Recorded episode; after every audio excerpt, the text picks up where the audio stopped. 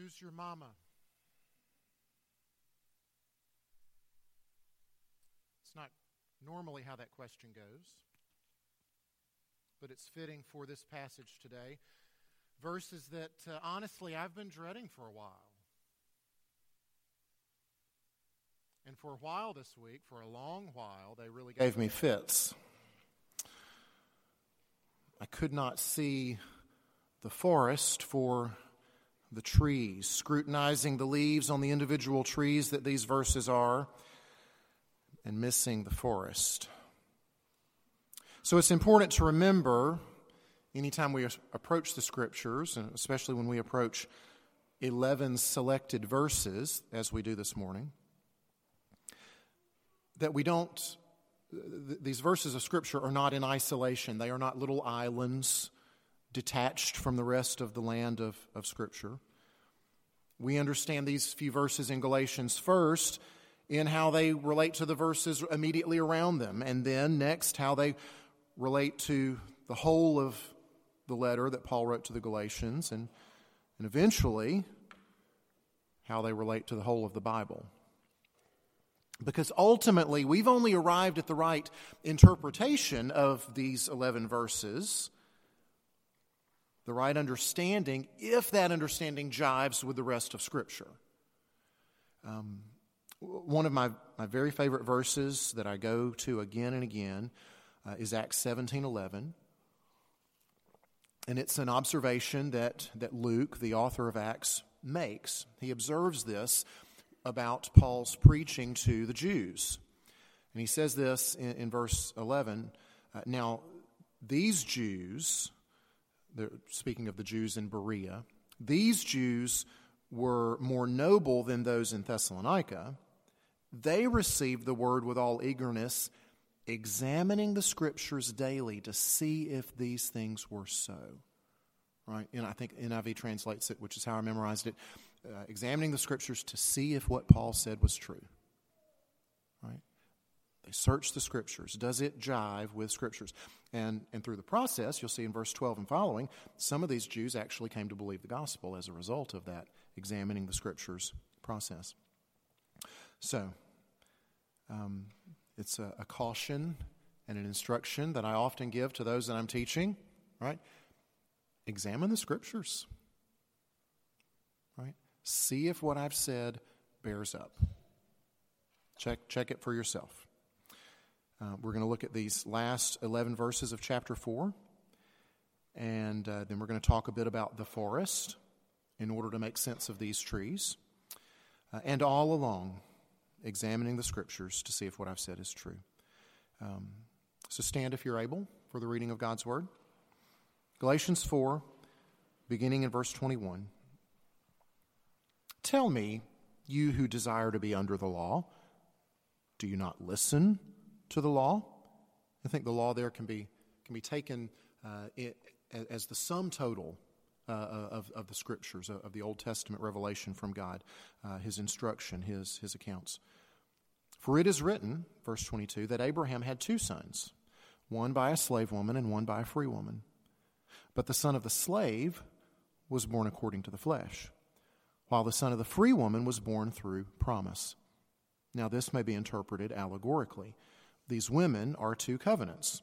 One is from Mount Sinai, bearing children for slavery. She is Hagar. Now, Hagar is Mount Sinai in Arabia. She corresponds to the present Jerusalem, for she is in slavery with her children. But the Jerusalem above is free, and she is our mother. For it is written, Rejoice, O barren one who does not bear. Break forth and cry aloud, you who are not in labor. For the children of the desolate one will be more than those of the one who has a husband.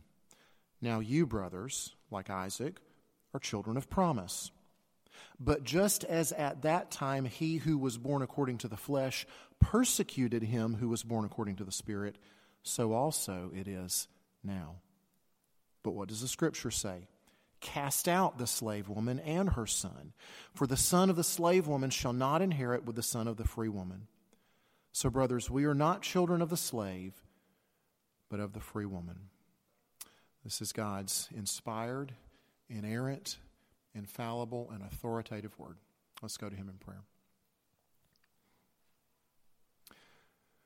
God, thank you that you provide help for the helpless, wisdom for the foolish, strength for those who are weak.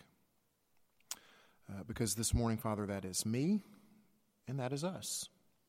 We need help to make sense of this, your word. Uh, we thank you that the same Spirit who inspired these words and, and carried along the writers as they penned these words, that same Spirit is available to us this morning. He will surely help us. We expect that help. We need that help. We ask for it in the name of Jesus and for his sake. Amen. Please have a seat. So now you see why I was dreading these verses. What do we do with all of this? Paul's taking us back to the middle of Genesis, then he's quoting from Isaiah, and then we're back in Genesis again.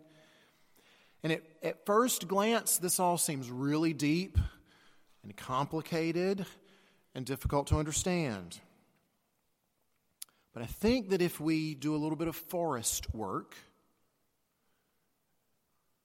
the trees will begin to come into focus, right? Even just remembering the immediate context of these verses in Galatians will be helpful. So last week, the verses that we covered, right? Paul's continuing in his appeal to the Galatians, these new Christians in these churches that he planted, with whom obviously he had a close, intimate relationship and friendship a close relationship that Paul is now grieved about. He can't stand to see the ones that he loves in such great danger about to throw their faith away by nullifying the work of Christ. Believing that they're not really Christians, that God's not really pleased with them until they add their performance and their obedience to the mix. And so last week we saw at the, at the end of last week's passage, chapter 4, verse 19, he said, I'm so torn up over this. I'm like a mom in labor waiting to give birth, waiting to see Christ formed in you. And so we talked some last week about conformity to Christ, about growing in Christ likeness. Now, we can't rehash all that again this week. So I'd encourage you, if you weren't here, listen to the podcast. All right? It's important. Right? You'll find in that message why there were some paranoid folks around here this week. Right? There were folks around here this week saying, Who is he talking about? Was he talking about me? Surely he wasn't talking about me. Who was he making mention of? And if you don't know what I'm talking about, go back and listen to the podcast. So, this immediate context that we have, the stuff that immediately preceded these difficult verses today, means that these verses today are closely related to Christ being formed in the Galatians and ultimately Christ being formed in us. Right? Right off the bat, that's helpful because we see that Paul didn't just abruptly change topics. Right? It wasn't, all right, one minute I'm going to talk about conformity to Christ, and then the next minute, let's have this odd history lesson from Genesis. All right? No, they're related how Christ was to be formed in, in the Galatians, how he is to be formed in us, has something to do with these two mamas and these two sons that he is referencing back in Genesis 16. All right, so that's the first little bit of forest work, right? These verses today are a continuation, not a departure from what Paul has already been talking about. So here's the next bit of forest work. Let's go ahead and get it out of the way. Verse 24. All right. This may be interpreted allegorically. Oh boy. So is Paul saying that this thing with Abraham and Sarah and Hagar, this never really happened? Is that what he means by we can interpret this allegorically? No. That is not what Paul is saying. We're, we're given zero reason to think that Paul doesn't believe that this account of Abraham and Sarah and Hagar actually happened in history. what I think that Paul is saying here with allegorically is he's saying that this isn't just history. This isn't merely some event that happened in the past. It is that, but it's more than that. Right? It happened for deeper, broader reasons. It happened because it helps us understand what God is up to. It can be applied to something other than just that individual moment in history. Okay? So, something about Sarah and Hagar can help us understand conformity to Christ. Are you with me so far? So let's look, verse 22 then. Let's look at the trees a little more closely. Paul mentions Abraham again. This is not the first time in Galatians that we've seen Abraham mentioned. Because Abraham was a big deal for the Jews.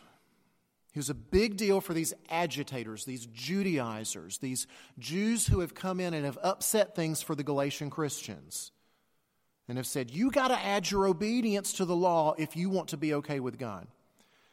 Um, back in Galatians 3, we talked about the gospel paternity test, right? Who's your daddy? was in essence that sermon. Because a great deal of emphasis is placed among the Jews of having Abraham as a father. Father Abraham. It's a big deal. And so the Judaizers were telling the Galatian Christians if you really want to be a son of Abraham, then you better follow the law like he did. Which is a little anachronistic, right? It's a little bit of a timeline problem there because the law comes 400 years after Abraham, all right? So that's problem number one. But anyway, Paul explicitly says back in chapter 3, uh, verse 7, those of faith are the true sons of Abraham. Right? So we've seen this before. Um, and now Paul is telling us okay, well, technically, Abraham did have two sons. Right? So I just wonder, right? I just wonder did Paul just reach a point where he was beating his head up against the wall with these folks? No, we have Abraham as our father. Abraham is our father. You know, did he just reach the breaking point one day and say, fine, he's your father? But let me tell you who your mother is. Because there's more than one way to skin a cat. Okay? And so Paul is doing something different here. Okay, fine. He's your daddy, but let me tell you who your mama is. And this would have incited the Jews to riot. Two moms, two sons. What's going on here? Uh, you can read about it on your own. I'd encourage you to do that in Genesis 16 and following. But here's the gist of it Okay? God had promised Abraham an heir. He'd actually promised Abraham a lot of things, right?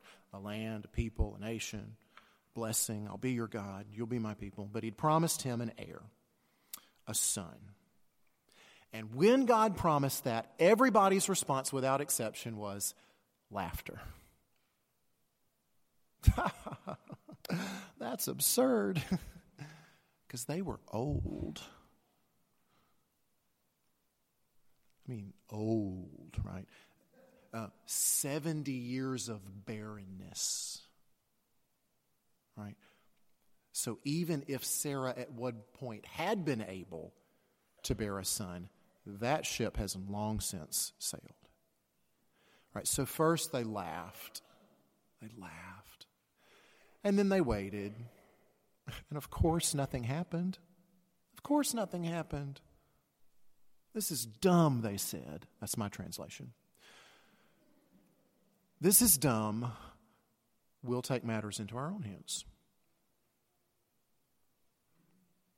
See, God had promised to do it, but we know it's impossible even for God to do it, so we'll help him out a little.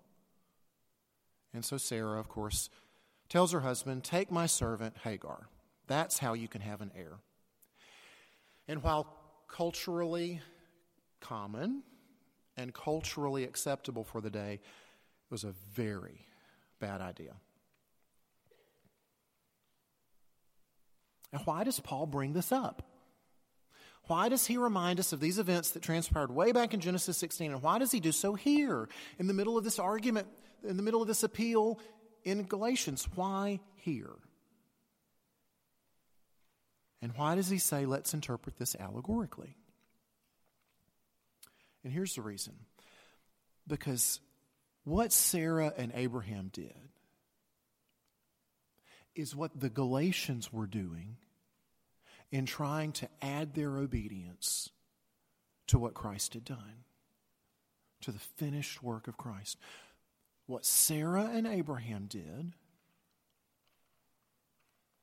is what the Galatians were doing, is what some of us struggle with doing when we seek to add our obedience to the finished work of Christ. Look at verse 23.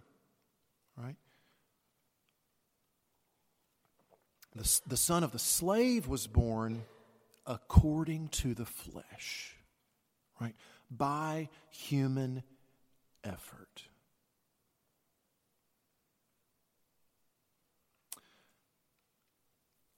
So God has promised, He has purpose, we looked at this last week, to conform His children to Christ. Con- to conform them to the image of His Son. Uh, we saw that last week. I took you to Romans 8, 29, the verse after the most popular verse, right? that we've been predestined to be conformed to the image of his son. It's part of his purpose, it's his plan, his design. He's promised he's going to do it. And I could take you to a bunch of other verses in scripture like Philippians 1 6, right? He who began the good work in you, he will complete it, right? Uh, this great benediction at the end of 1 Thessalonians. Um, the one who calls you is faithful, he will surely do it. There's all these promises throughout scripture. The reason Paul brings up Sarah and Hagar here is that it represents two ways of living. It represents two ways of seeking to have Christ formed in you. One way is according to the flesh, adding your obedience to the law as a means of pleasing God, as a means of trying to change yourself, of make yourself better, making yourself more like Christ. I mentioned last week, it bears repeating again this week. You don't obey your way to Christ likeness. It's not how it works. You can't imitate your way to Christ likeness. Right? Now, I don't want you to hear me saying that obedience is not important. Because it is right? Uh, obeying God's law, not, not the ceremonial laws of circumcision and diet restrictions and things like that, because Christ fulfilled all of those. All of those things pointed to Christ, and when He came, He fulfilled them. And, so we no longer have to be circumcised. We no longer have to keep kosher. We no longer have to observe all these feast days and make trips to to Jerusalem and things like that. Christ fulfilled those things. So that's not what we're talking about. But the revealed moral will of our Father. Right? Obedience to that law is good and it is important. Because life works best when we follow his good design and plan. It just does. Right?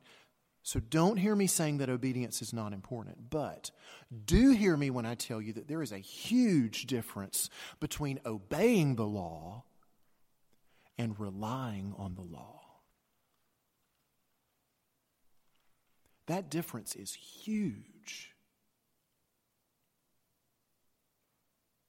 Can you imagine taking one of the hymns that we sang and changing it to Obedience, I am resting, resting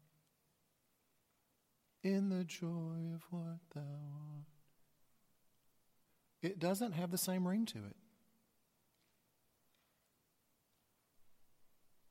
And that's the difference between obeying the law and relying on the law. It's foolish to look to the law to do something it was never intended to do. The law will not save you, and the law will not change you. The law will not make you better. The law will not make you more like Christ. Uh, back in, in chapter 3, um, and, and Paul's just, you know, again, he just can't wrap his mind around the foolishness of the Galatians. Uh, chapter 3, verse 3 Are you so foolish? Having begun by the Spirit, are you now being perfected by the flesh? He can't believe it because he knows it doesn't come through human effort. It comes through promise, it comes through divine effort. It can only be divine effort because God is the one who's promised to do it. In verses 24 and 25, Paul connects the dots a little bit further. All right, so we got two mamas. We've got two covenants, he says. We've got um, two ways of seeking to be okay with God. Right, two ways of seeking to relate to him. And so here's the dots he's connecting Hagar, mama of slaves, Mount Sinai, Mosaic law. And this is where these law loving Jews would have had strokes. Apoplectic rage, eyes bulging. How dare you? Now,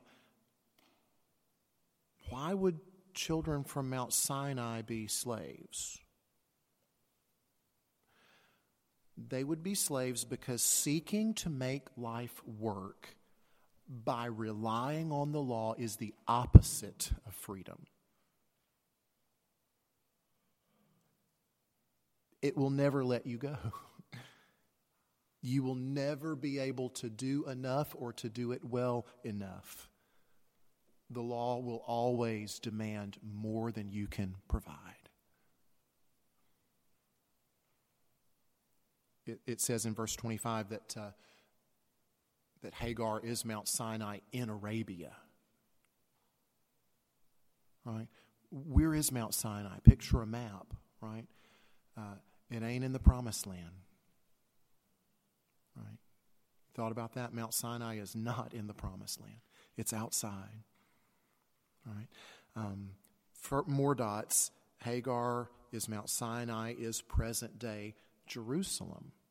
So, present day for Paul writing this letter, that would have been those, those agitators, those Judaizers, those that were seeking to, to add obedience to the law. That they themselves were slaves of the law, and they wanted more people enslaved along with them because misery loves company.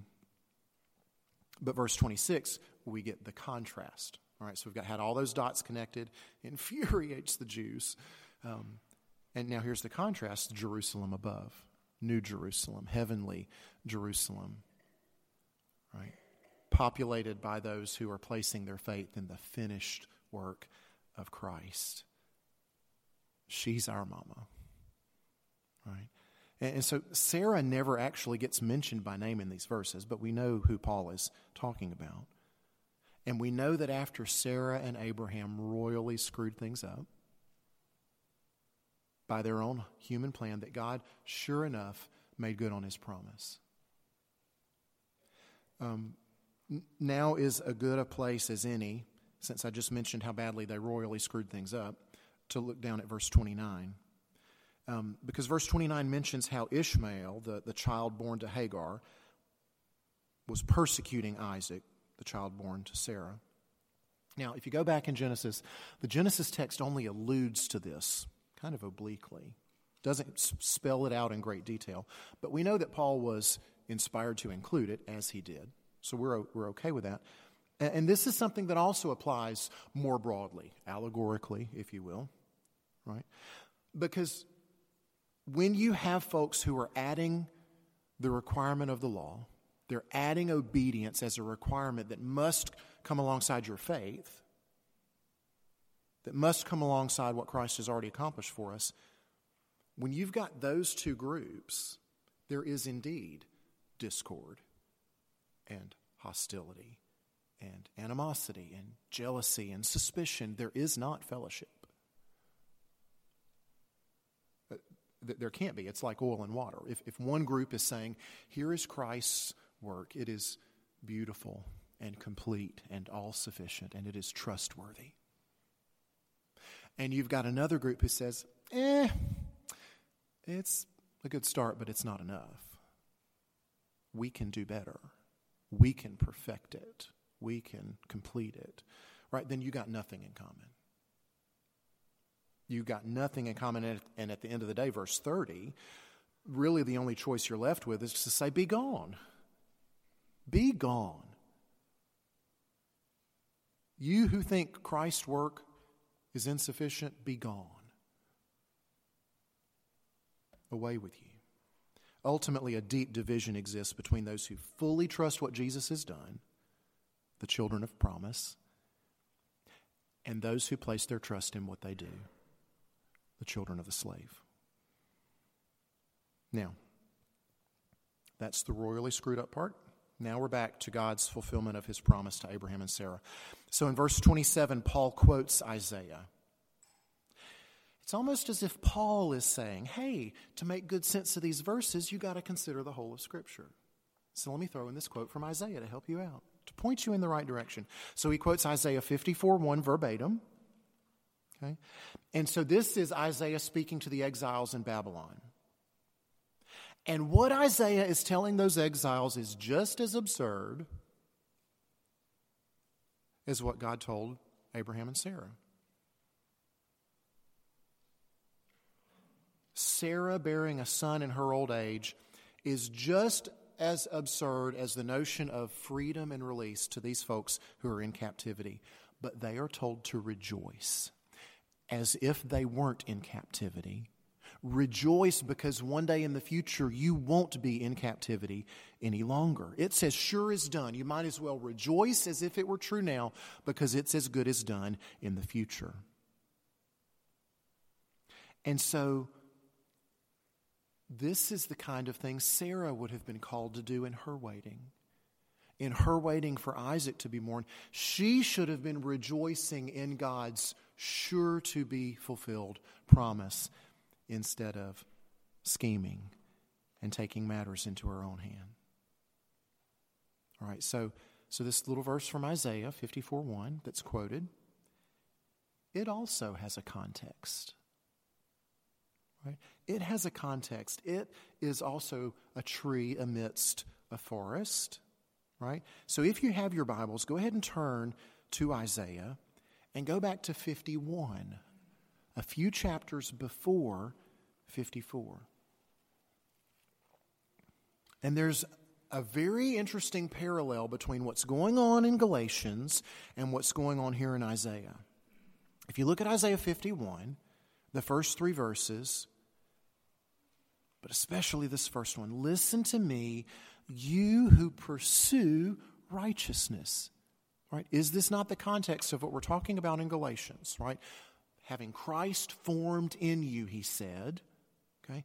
Listen to me, you who pursue righteousness, you who seek the Lord. Look to the rock from which you were hewn.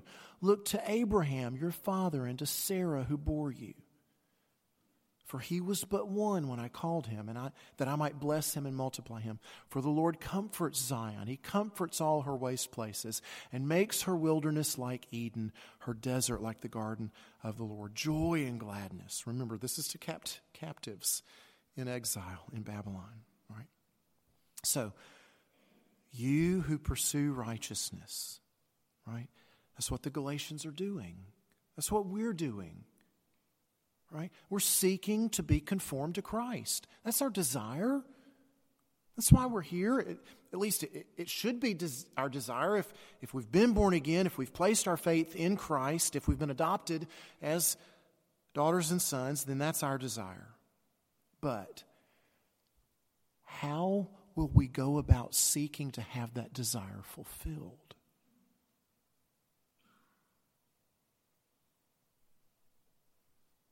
Will that desire come about according to the flesh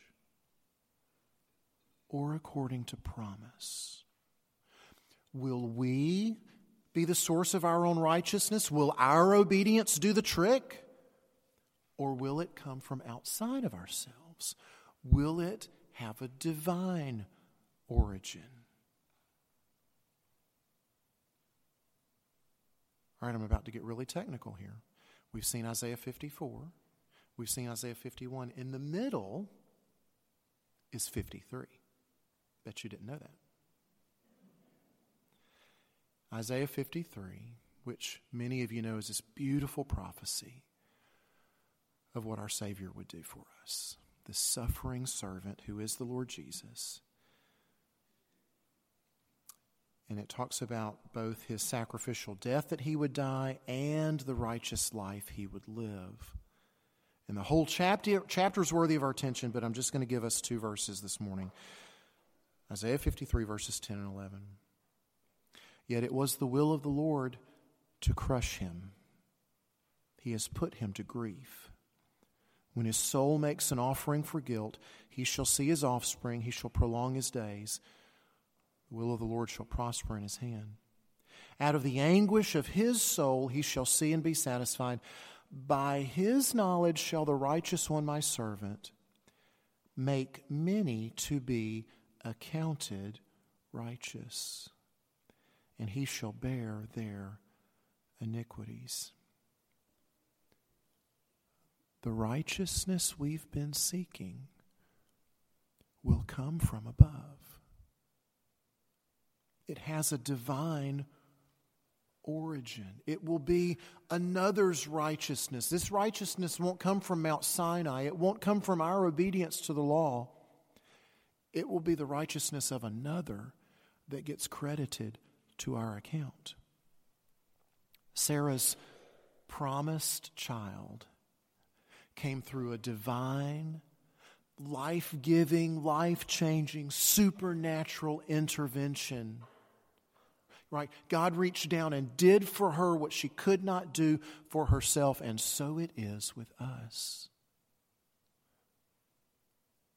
So it is with our growth as Christians, with our being conformed to Christ.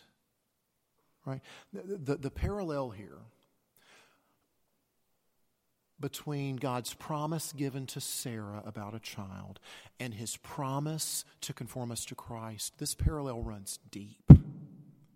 It is so deep, right? Uh, let me give you a few ways that it's deep, right? Um, waiting is hard. It took a lot longer than Sarah wanted it to.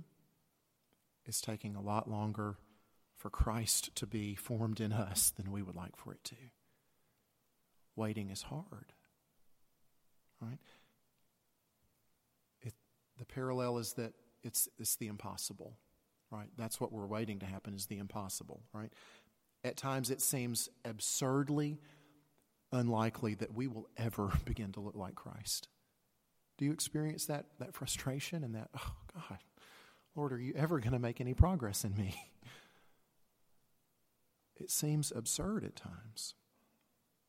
And the parallel is that, yes, we are tempted at times to take matters into our own hands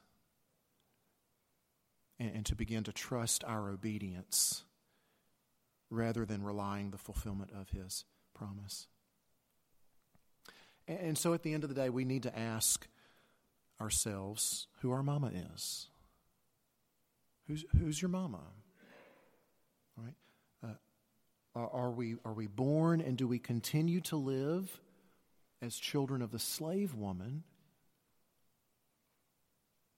according to the flesh, according to human effort? Or are we born and do we continue to live as children of the free woman by the promise of God? Let's pray.